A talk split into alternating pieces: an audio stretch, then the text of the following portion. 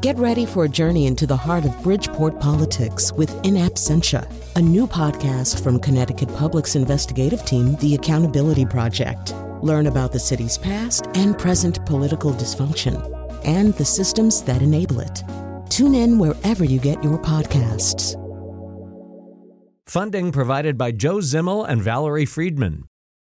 Hi, I'm Lydia Brown here with Carmen Baskauf, and we're the producers of Where We Live on Connecticut Public Radio. We're so glad to have you listening to this podcast, and we hope that you will support the work that we do on this program by giving us a call today. The number is 1 800 584 2788, or you can go online to WNPR.org.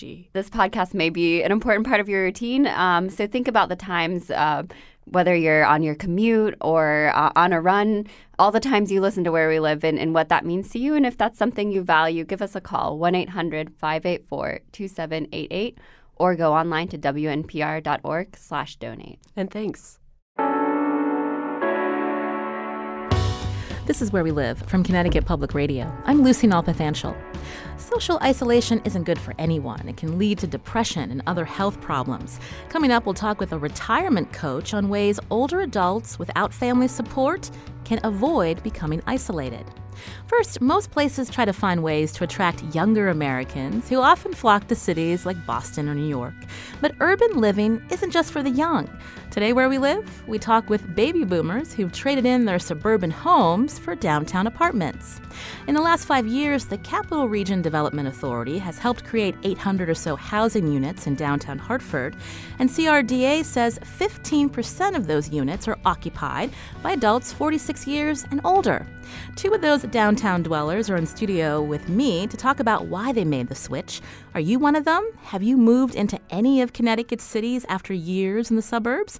We want to hear from you today. Join the conversation 860-275-7266 or you can find us on Facebook and Twitter at Where We Live. Again, I want to welcome our in-studio guests. First, uh, Jane Smith. Uh, she and her husband Coleman uh, used to live in Suffield. They sold their home and moved into an apartment uh, on Main Street in Hartford, uh, located in the former Bank of America building. Jane, welcome to the show. Thank you. Nice to be here. And Marguerite Rose, again, she moved with her husband Bob into a condo in downtown Hartford's Bushnell Tower. Uh, she used to live in West Hartford. Marguerite, welcome to the show. Thank you. Good morning. So, we wanted to find out what's uh, prompting uh, people, especially those 55 and older, to uh, leave their suburban homes uh, where they've uh, lived their lives for many years and to move into downtown areas. So, Jane, I'll start with you. You actually live in, you used to live in Suffield, which is where I live uh, today. It's a great community. Mm-hmm. Tell us about Suffield um, and what you remember about that community. Oh, it was a great community to raise our kids. beautiful historic uh, Main Street where we lived, actually, with sidewalks. So we walked. We we could walk to the center, although we didn't do it a lot, but we could, um, and made great friends. And it's just beautiful there. A lot of farmland and. Uh, Main Street in uh, Suffield is a very ideal location because of the walkability, the sidewalks there, mm-hmm. and the mm-hmm. beautiful historic homes. You raised children in Suffield? I did, two two sons. And how long have you been an empty nester? Oh, over uh, 10 years or so, yeah. Was that yeah. one of the reasons that you and your husband decided to move? Yeah, once the the um, boys grew up and moved out, moved out, we uh, you know we stayed in the house a while, and then we decided we were only living in like the family room, kitchen, and bedroom, so we decided to downsize. Oh, Marguerite, what about you? Where did you live for most of your time in Connecticut? Most of my time was in Pomfret, Connecticut, and then in Plainville for a number of years. My total years in a city in Hartford have been about nine. And so Pomfret, we were actually just there, the Where We Live team, uh, to uh, spend time at the Vanilla Bean Cafe, which is absolutely is know it well. it's a hot location, but Pomfret, uh, the quiet corner. Uh, tell us about your community uh, for the time that you were there. In Pomfret? Yes. So Pomfret hasn't changed since I was there. There's a little general store, a gas station, and the post office, and I love that part that it hasn't changed. But you can safely walk around anywhere in Pomfret. And uh, when we think about uh, Pomfret again, it, it's a quiet corner, uh, so it's pretty much country living, so to speak, Yes. uh, in terms of that was a, a nice uh, a lifestyle for you uh, for many years uh, with uh, your husband, who I believe is deceased. I'm sorry to hear that. Yes, late husband. But uh, from Pomfret to Plainville for another 25 years or so. And why did you move from um, from Plainville, I believe, then to West Hartford? Yes, yes. Actually came into the city for five years, left, went out to to West Hartford for a short time, and then came back to the city because I missed it. What is it about downtown Hartford that you love so much? I love going outside, walking around, and always knowing that there's going to be some type of, of activity. Could be an event, or it could be just my neighborhood socializing. Bushnell Park always has something happening. Can I ask uh, you, Jane, uh, first, when you decided to move to Hartford, what was the reaction from your Suffield friends? Oh my gosh. Some people said, You're so brave. I think brave to sell the house and get rid of all of your stuff, but then like to go to the city and just the unknown. And then, how did you? How were you able to find this particular place to live in downtown Hartford? Was it difficult to uh, to choose where to live? Well, first we started looking for 55 and older communities, and then we didn't really find anything that we liked. Um, and so my husband saw saw that there were so many units coming online, and he said, "What you know? What do you think about moving to an apartment in Hartford?" And so we looked at 777. It was under construction, so we had to wear hard hats and go to the 25th floor, and the unit was just beautiful. Um, so we looked at a cou- couple of other places, but settled on 777 because it was brand new and the views are great. Marguerite, how about you? Uh, how did you choose Bushnell Tower? We chose Bushnell Tower, I think, because of the views of the park. And again, when we first went to see the place that we live in, we were pleasantly surprised. Uh, today, here on Where We Live, uh, we're talking with uh, Connecticut residents 55 and up who are trading in the suburbs for downtown living. My two guests, uh, Jane Smith and Marguerite Rose, both live in downtown Hartford. If you're also uh, someone who's thinking about downsizing after living in the burbs, or um, you really appreciate living in a downtown area, whether it's Hartford or Stamford, Bridgeport, uh, or New Haven, you can join us too, 860 275 7266. Jane, you said something earlier about your husband, uh, you and your husband first looked at the planned 55 and over communities. So, can you give me an idea of what parts of the, st- um, the state uh, that was, and what was it about those communities that didn't really feel right for you? We looked right around Suffield because we have a lot of friends there and we still see a lot of them. And um, so we looked in Windsor, Windsor Locks, Suffield, and um, I don't, I don't know. It just we didn't just find anything that suited us. And I think it, during our searches when we came up with the apartment idea, and we just we just bagged the search and went right for the apartment. So, and it's been a great, great decision. And Marguerite, was it difficult for you to downsize? Uh, as Jane mentioned, uh, brave to get rid of all the stuff you accumulate in a family home for years. Um, one thing that people don't always know about Hartford is that you don't have to always downsize. Um, we have 2,000 square feet and some storage areas. So um, you do make some changes, but if you want to keep your stuff, you can find a way.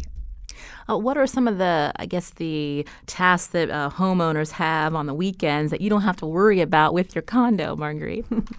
Jane and I were talking about that before we came on air. Um, I love snowstorms now. I, it's beautiful. we do, we look down and we kind of chuckle as we enjoy the beauty but don't have to shovel. uh, but also being so close to lots of different activities in downtown Hartford. You mentioned uh, loving uh, being near Bushnell Park, but what are some of the places that you enjoy going to besides the park? The Wadsworth Athenaeum, the library, the park, the Capitol. There's always something going on at the Capitol, outside, inside. Jane, what about you? Well, the restaurants and um, Spotlight Theater. So there's movie theater and Infinity Hall. And um, we've just we've met a lot of people that are living downtown, so we'll go to restaurants and we'll run into people that we know. Uh, coming up, we're going to be talking with an expert from AARP about how communities, whether they're in a city or in the suburbs, uh, where it's important to plan out communities that are walkable. And uh, we're going to talk more uh, with her in just a few minutes. Uh, but I was curious, Marguerite, uh, when we think about city living, when people get used to living in the suburbs, they have you know notions of of downtown areas. Were you ever worried about your safety? You have to be aware, like you do anywhere. And you do learn that there are certain places that you shouldn't be walking by yourself. You can walk with someone else. You should have, you know, another source of, I don't want to say necessarily protection, but if you're going into an area that you are a little bit concerned about, walk with someone else. And most people are just friendly. You get to know, you know, who you can say hello to and who you should you know, just continue to walk by. Oh, what's interesting too about your story, uh, Marguerite, uh, we haven't uh, mentioned yet to our listeners, you have a consignment store in West Hartford, but you live in downtown Hartford. So you're doing the reverse commute. I take Fastrak. It's wonderful. Fastrak. For seniors, it's wonderful.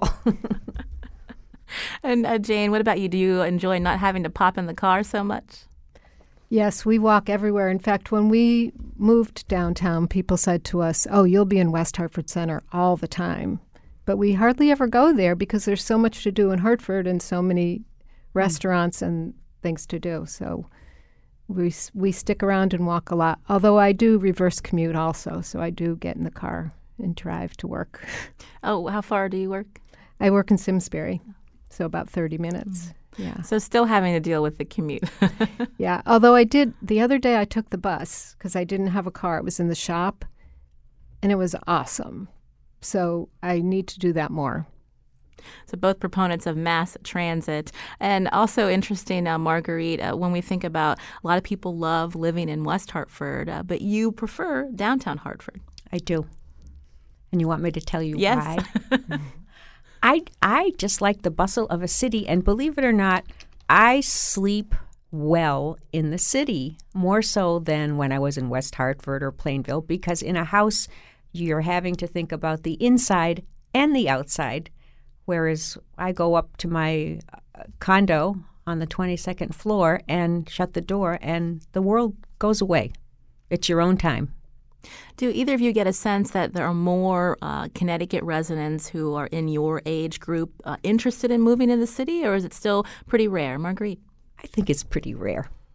You gave some um, some percentages before, and you said about fifteen percent. And my first reaction in my mind was, "Is that all?" Seems like everybody I know is here, mm-hmm. but no, I think that uh, people prefer not to leave their homes in many cases, or they have families with young children, so they need the space for them to visit. And Jane, this is a. Um, do you find that you're meeting more people uh, like yourself in downtown Hartford? Some, uh, but not a lot. Like in our building, there are some empty nesters, but it's mostly young people.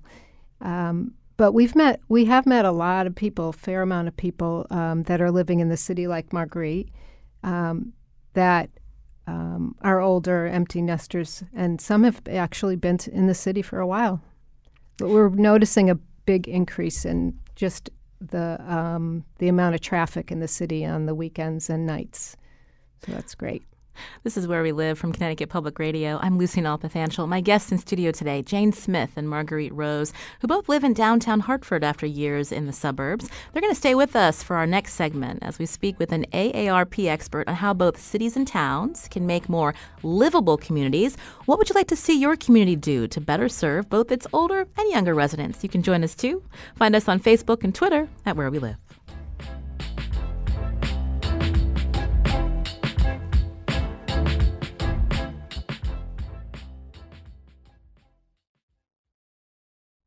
This is Where We Live from Connecticut Public Radio. I'm Lucy Nalpathanchel.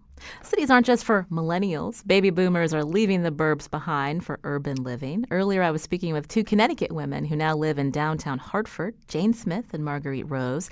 Now, what factors are leading older Americans to trade their suburban house for a smaller apartment or condo in the city?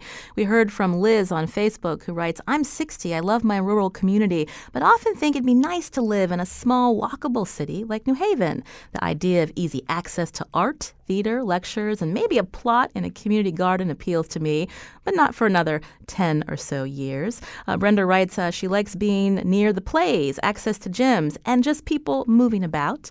AARP says access to mass transit, affordability, and letting go of the burden of having to physically maintain their homes are the main factors driving the push towards what's called walkable urbanism.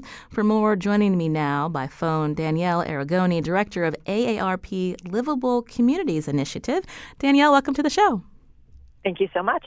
So tell us a little bit about, um, we're trying to put our finger on whether there are a lot more baby boomers moving to the cities. Uh, depending on where we look, uh, the data is scattered. Uh, what does AARP know about uh, Americans over 55? What are they looking for? Well, a couple trends that I think your earlier speakers definitely alluded to. One, a lot of people, for the most part, want to be able to age in place. Um, we've done surveys over the years that the message is pretty consistent that people, for the most part, want to be able to age in the same home or the same community where they've lived most of their life. Uh, well over three quarters of people 50 and above say that they want to be able to do that, but only about half of the folks in our most recent survey, 50 and above, say that they'll be able to.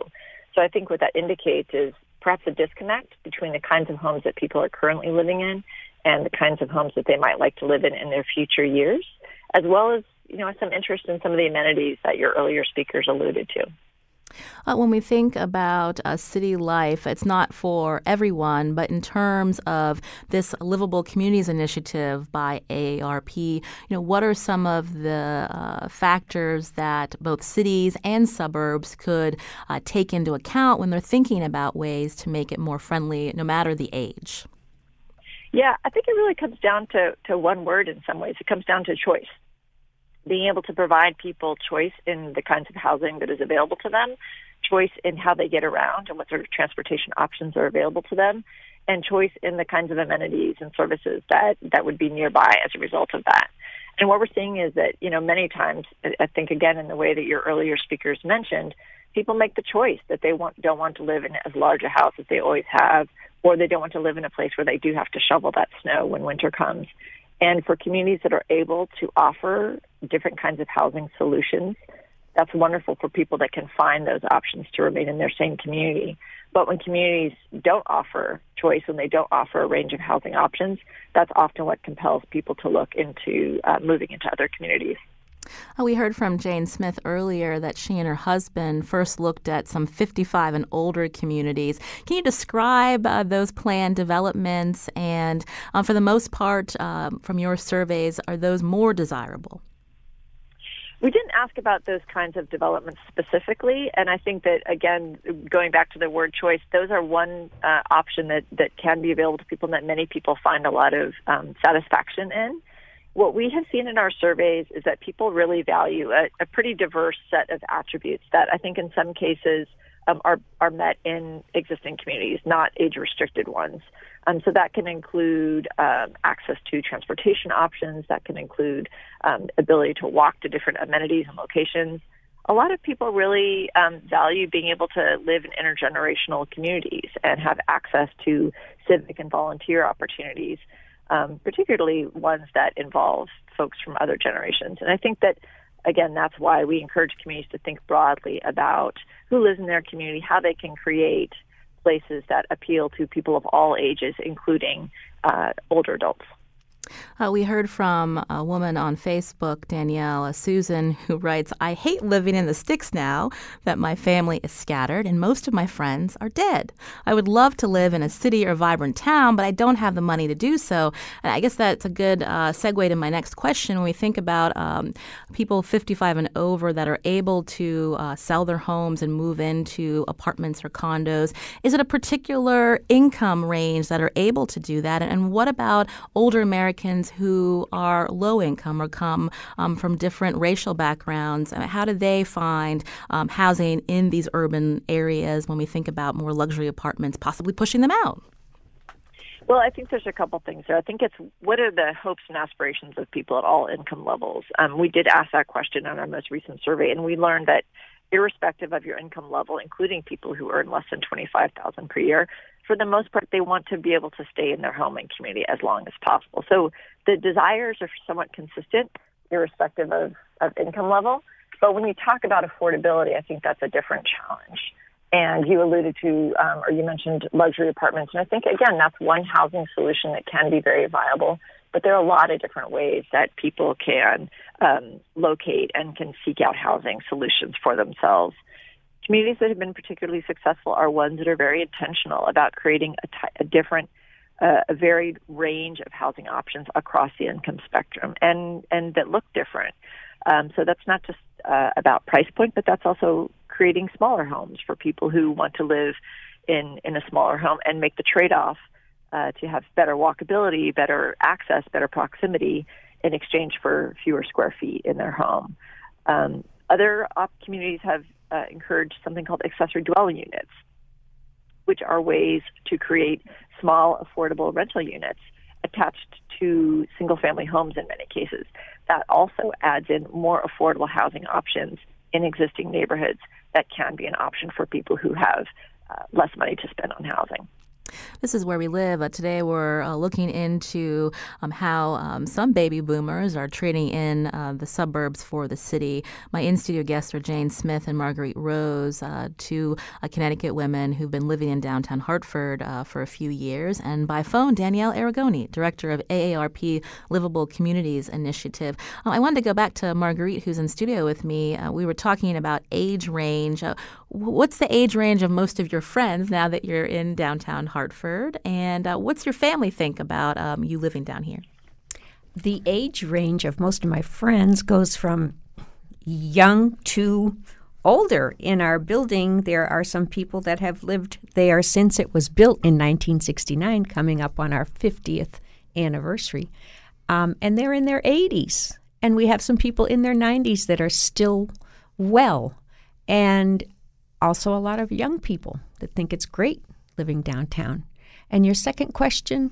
Oh, I was curious about when, when Danielle was talking about um, how um, some um, older Americans are seeking out multi generational oh, and um, housing, yeah. and so th- that's something that you're um, that you are really happy about that you've had yes. this wide range of, of, of, fellow neighbors. Yes, and then you asked about what does my family think. Yeah. Uh, I'm a good place for people to stop over that have to fly early from the airport or for a son that comes in once a month for team meetings. So um, I love that.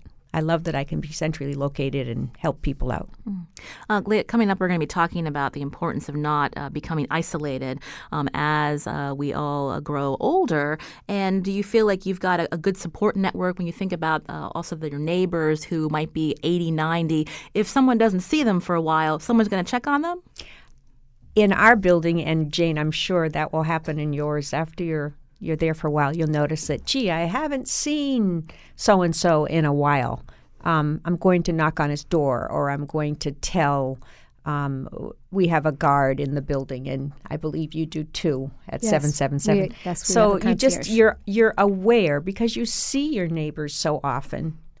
Number one in the elevator. and Jane, uh, you have been in an apartment for a couple of years. You're hoping maybe to buy a condo. It's, it's uh, when you think about price and how some of these are very uh, luxury uh, units. Is that something that you're seeing more in downtown Hartford? Well, we're we're looking for a condo that would be two bedrooms, and they are a little bit limited in downtown Hartford. Although there is um, talk of a um, a planned community around the Bushnell with uh, with condos. So hopefully, maybe that'll meet our time frame.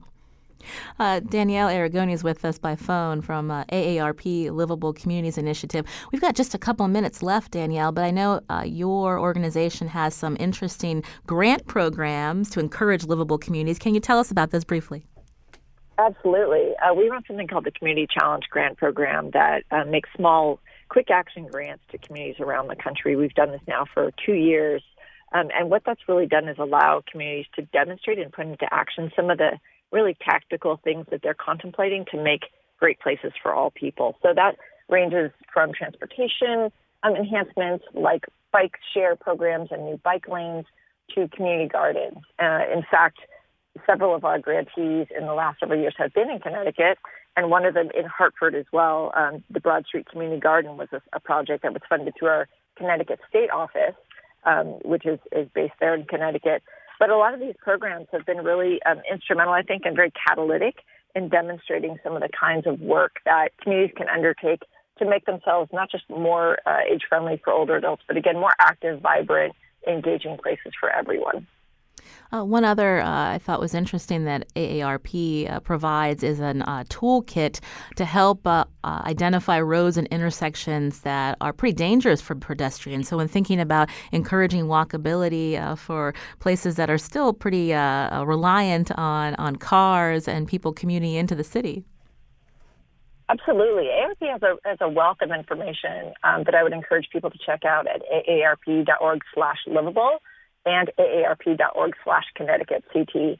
Um, and what you can find through those portals is a whole range of tools to both um, sort of get educated on the components of community that make them more walkable, make them more age-friendly, more livable.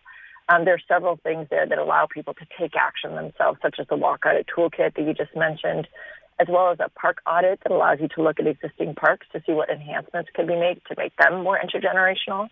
We actually also produce a document also called Where We Live. Uh, that is features great Love examples it. from across the isn't it perfect? um, that features examples from across the country. This is the third now year that we've done it, including several examples from around Connecticut. But really, these are fabulous ideas that communities around the country have used to uh, create better places for everyone, um, ranging from housing creative housing solutions to innovative transportation options to great community parks and um, and public spaces. So I'd encourage everyone to check that out as well. Well, I want to thank uh, uh, my two guests in studio for being here, Jane Smith and Marguerite Rose. Uh, before we head to break, uh, Marguerite, for our listeners, uh, some of them who might be thinking, is it time to sell the house and move into downtown Hartford? What would you tell them? Think about it, number one, and uh, start to downsize stuff that you don't need even now in your house before you move out. And that can be hard to do. Jane? I would encourage people, and I, I we often hear one if there's a couple, one wants to and one doesn't or isn't uh, as into it. But yes, we've had a fabulous experience. And when you move downtown, you don't give up your old friends. I know you go back to Suffield uh, to see uh, uh your friends and still hang out with them too. Oh yes, yeah, we do, and they love to come visit us. Perfect. Well, Jane Smith and Marguerite Rose, thanks for coming in today. We appreciate it. Thank you. Thank you for having me. This is Where We Live. I'm Lucy Nalpathanchel. Danielle Arigoni from the AARP is going to stick around as we talk about a growing segment of the senior population, seniors who don't have family members to support them in their later years. Is that you? You can join us, 860-275-7266. Find us on Facebook and Twitter at Where We Live. First, if you enjoy the wide variety of conversations Where We Live brings you each day, you can support this program and WNPR with a pledge of support. Here's the number to call Hi, I'm Carmen Baskauf here with Lydia Brown. We're the producers of Where We Live. Thanks for joining us today and listening to Where We Live, the podcast. It does take a lot of work, as Lydia and I both know, to put together a show like this with so many different voices and, and coming to you, be a part of supporting that. The number to call, 1-800-584-2788 or go online to wnpr.org slash donate. We are so happy to have you listening to this podcast. We found that oftentimes people don't even realize that it exists. They just think that we broadcast between 9 and 10 a.m. and 7 and 8 p.m. But the reality is that you can go online and listen at any time time of day at your convenience. It's there for you, and we hope that you'll support it as well. Again, that number 1 800 584 2788, 1 800 584 2788. Go online to WNPR.org. It's quick, it's easy, it's secure, and thank you so much in advance. This is Where We Live from Connecticut Public Radio. I'm Lucy Nalpathanchel. Coming up Monday, when it comes to gambling addiction, what segments of the U.S. population are most affected? On the next Where We Live, we'll learn about a new report by Connecticut Public Radio and the Sharing America, America Initiative, which shines light on the issue of problem gambling among Southeast Asian refugees. And we want to hear from you too. That's Monday. Also, Where We Live is coming to a coffee shop near you. We're hosting coffee breaks at local cafes around the state to hear directly from you what issue or story in your community is not getting the attention it needs. You can join me and Where We Live producers Lydia Brown and Carmen Baskauf Tuesday, February 26th at Washington Street Coffee House in New London. Check out our Where We Live Facebook page for more information. Now, it's great to have someone to grow older with, but eventually you may need help. What do you do if your kids live out of state and you don't have a partner to lean on. My next guest is a retirement coach. and It turns out the planning we all need to consider before retiring involves more than just financial security. Joining me by phone is Sarah Zeff um, Sarah Geff Geber, certified retirement coach and workshop leader at Life Encore, and author of Essential Retirement Planning for Solo Agers, a retirement and aging roadmap for single and childless adults. Sarah, uh, tell me again how to pronounce your name. Uh, the last name is Geber. Okay, Sarah, I'm, i apologize. Sarah Zeff Geber. So, Sarah, thank you for joining us today. Uh, tell us about uh, what you've learned about solo agers, so to speak. Again, uh, people who are growing older and they don't have a family support uh, to um, to have someone to help them as they grow older. Yes, thank you. Um, I, being a solo ager myself, um, I became very interested in how people who didn't have children to help them as they get older should plan. And turns out we should be doing much of the same things that everyone should be doing um, in terms of getting our um, um, our estate in order and setting up health healthcare directives um, and and trusts uh, but it's uh, it's a little more urgent, you might say, for solo agers. The the um, really important thing for solo agers is to make sure that they are developing and nurturing a strong support system. And that support system may be members of their family. It may be nieces and nephews. It may be siblings that are considerably younger, um, or other relatives, but it may also be friends and people that uh, you've become close to over the years uh, that you don't want to the relationships with this, with which you don't want to see um, fade as you get older. So those are all very important things for solo agers because they won't have the support of adult children um, as so many people rely on as they age. Uh, we were hearing earlier from our guests uh, who live in multi generational uh, housing units uh, the importance of having friends all ages because, as uh, someone alluded to on Facebook, uh, sometimes the people closest to them um, have all passed away and they don't have anyone to rely on. so, when you think about um, how you counsel others to have support, these solo agers, there's another term that we saw, which is elder orphans. That doesn't give us a lot of optimism when we hear that that term, Sarah? yes, I'm not crazy about that term, and um, I don't use it because I don't because it is it does sound unpleasant, and I like to think that we all have lots of options, and we just need to know what they are and exercise those options. There are also professionals that one can hire. Um, for instance, my husband and I uh, will be I've already started to interview professional fiduciaries. And these are people that we will get to know over the next few years and that will be named on our uh, healthcare directives and our power of attorney for finances. Um, we not every state licenses professional fiduciaries. excuse me, at six o'clock in the morning here. Um, we uh, are fortunate, actually, to live in one of the states that does. But there are also professional advocates, professional uh, guardians that are working. Um, some of whom work on a private basis these days, not just for the courts. So, uh, if you are a solo ager and you're wondering what are my options, I would certainly look into that. If you have very little family or no family around at all, um, there are options for you that don't cost a lot of money. Mm. Um, lawyers, of course, hiring an attorney to do that is is very expensive. But most attorneys have um, professionals that they work with that are not as pricey that you may do the same with.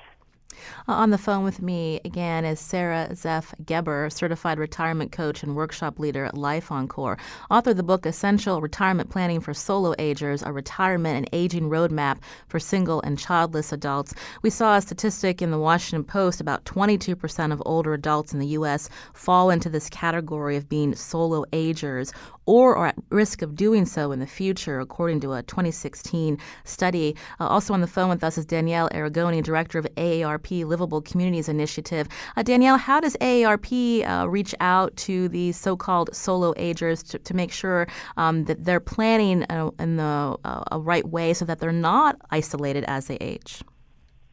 Well, there's a couple things to that. I think one certainly we very much encourage excuse me individuals to be thinking about their saving and planning and to be sure that they're proactive in saving for retirement. So there's a good number of resources available through aarp.org on that topic. Uh, more than anything, we encourage people to save and, and look to the future from a financial standpoint. But I think a really important part of the discussion too is about situating oneself in a place where they can age gracefully and age in place. And that does mean, from our perspective, we are seeing that uh, a lot of people are drawn to and that there are a lot of benefits to locating in communities where you are more connected with other people. Um, I think the degree to which our built environment shapes our personal behavior has a lot to do with how connected people feel or how isolated they feel. And making housing choices that facilitate more interaction with people can go a long way to, I think, building that safety net of the social networks that one needs, particularly solo agers, uh, to to live successfully, to live safely, to live well in their uh, older years. Uh, Sarah, I'll go back to you. I understand you put on workshops for solo agers. Uh, do you suggest they consider moving to cities to have uh, more uh, support or just people who may be used to seeing them and checking on them uh, in their apartment buildings? Well, yes, all of the above. Um, I totally agree with Danielle. Housing is an extremely important aspect of a solo ager's life.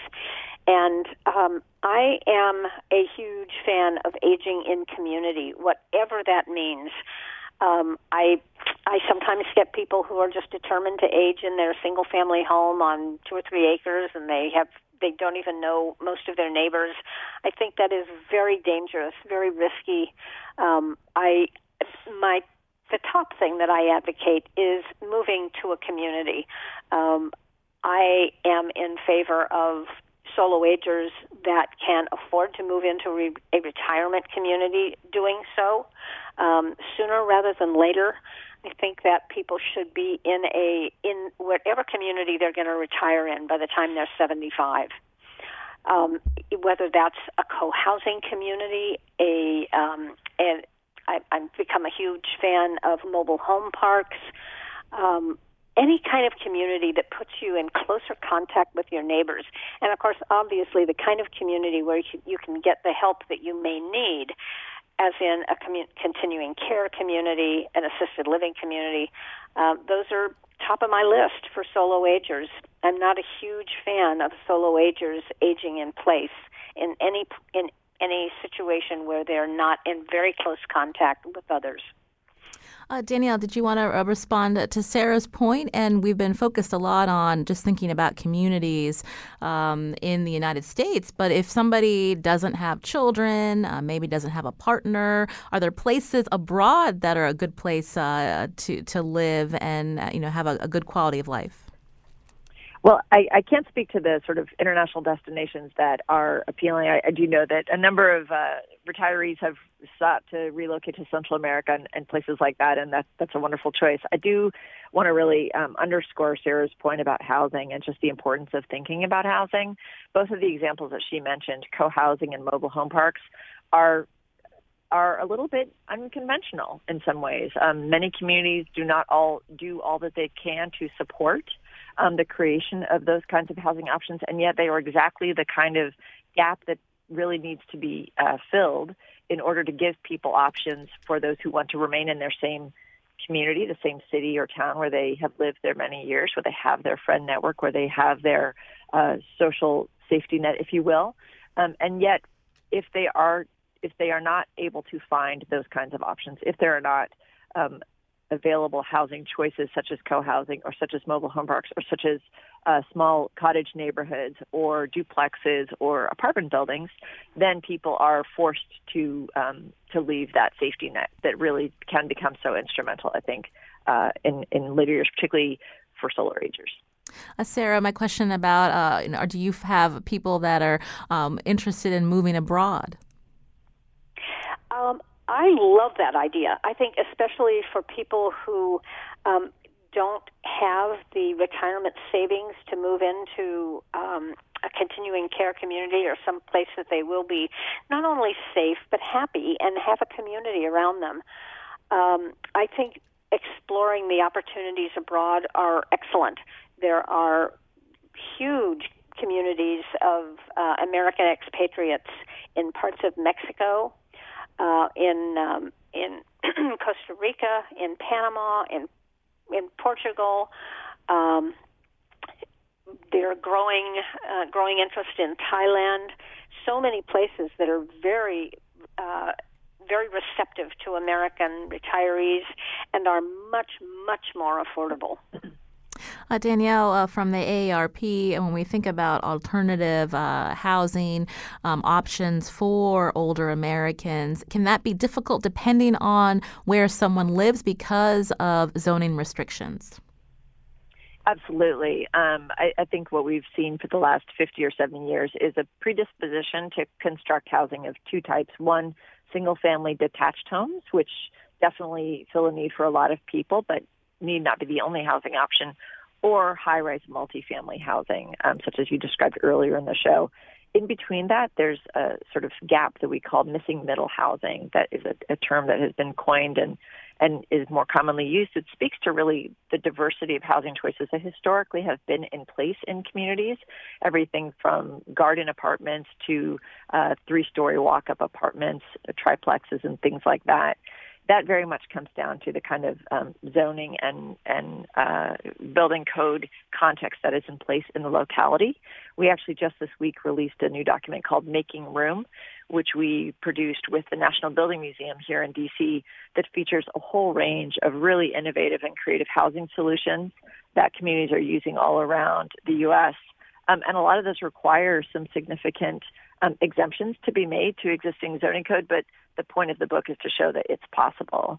And particularly when you have a groundswell of community members who are interested in creating more diverse housing in their community, that gives local officials the kind of impetus and uh, cover that they need to really make some of the difficult choices, um, particularly around zoning reform. I started the show talking about how when we age, it's important to not become isolated because evidence shows that uh, people who are lonely uh, end up having um, more issues with depression and other health uh, concerns. Uh, there's a uh, the Washington Post article that I cited earlier. There are 40% of people that were part of this elder orphan Facebook group, 500 members, admitted to depression, 37% to anxiety. More than half confessed to being lonely all of those uh, speaks to the um, issue of, of not uh, becoming isolated as you age. With just a couple of minutes left, Sarah, what are some closing thoughts uh, for people to think about um, as they, uh, you know, as they get older about not uh, allowing themselves to become isolated? Well, it's going to differ from one person to another, um, but I think that solo agers need to think long and hard about what they're going to to do in the future when they may not be as mobile as they are today. It's it's hard for people who are in their 50s or 60s or even early 70s and who are still driving and mobile and feel pretty good to imagine a time when they may actually need help with some of the activities of daily living. Um, but it's so important to think ahead to where is that assistance going to mm. come from? Well, Who Sarah. Well, we're actually out, almost out of time, but we want to thank you for joining us, Sarah Zeff Geber, who is the author of Essential Retirement Planning for Solo Agers, a retirement and aging roadmap for single and childless adults. Thank you, Sarah. Also, Danielle Arigoni, director of AARP Livable Communities Initiative. Uh, today's show produced by Scott Breedy. I'm Lucy Nalpathanchil. If you appreciate the programs on WNPR, please support us now. Here's the number.